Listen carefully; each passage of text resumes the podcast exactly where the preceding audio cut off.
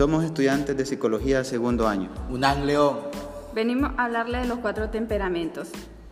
En la clase de psicología general del licenciado Lan Coleman. A la libertad por la universidad. Mi nombre es José Ruiz. Vengo a hablarle acerca de la definición de temperamento.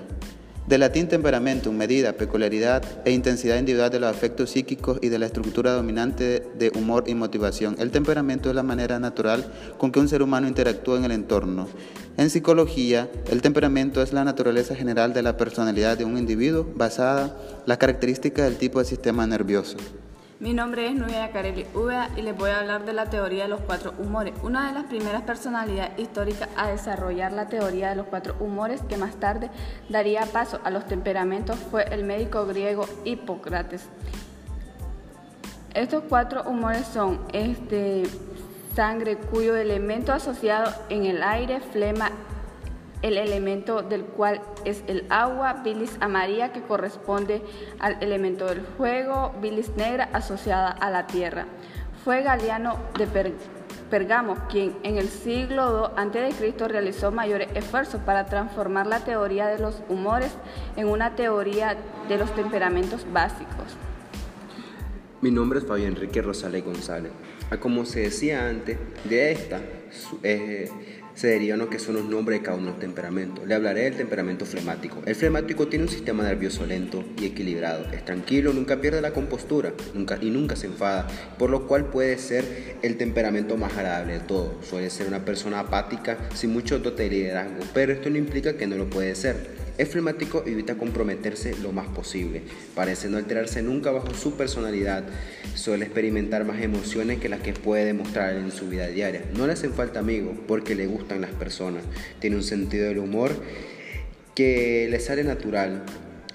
Este, posee una capacidad especial para descubrir el lado humorístico de los demás. Es de buen corazón, compasivo, aunque rara vez demuestra sus sentimientos. Temperamento sanguíneo. Los sanguíneos son gente vivaz, alegre, de esos que encanta ser los reyes de la fiesta. Tienen un sistema nervioso rápido que se caracteriza por la alta sensibilidad y suelen ser personas muy extrovertidas. A este tipo de personas les encanta la, la gente y no les gusta la soledad. Mi nombre es Kennedy López Antonio el temperamento colérico, la, persona de temperamento colérico tiene un sistema nervioso y rápido y desequilibrada y rápida y muy activa en sus decisiones. Este tipo de, gente se caracteriza por ser muy independiente, extrovertido, aunque no tanto como las personas con el temperamento sanguíneo. Soy José Ruiz. Voy a hablarle un poco acerca del temperamento melancólico. El temperamento melancólico tiene un sistema nervioso débil y una muy alta sensibilidad. Es muy sensible emocionalmente y es extrovertido, aunque puede comportarse de manera introvertida. Se dice que es el temperamento más rico de todos y generalmente suele tener un nivel de inteligencia más alto que los demás temperamentos.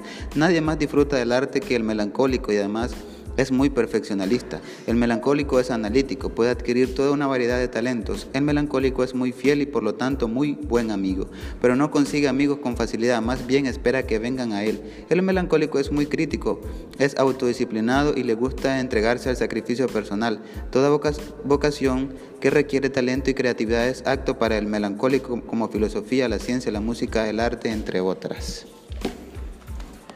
Pero no simplemente se puede encerrar en esto. Hay detalles a considerar con lo que es el temperamento. Si bien el temperamento es innato en las personas, no quiere decir que este pueda, se pueda educar. Por ejemplo, el colérico puede educar sus arranques de ira para, no que, para que no sean tan violentos. El depresivo puede educar sus crisis depresivas.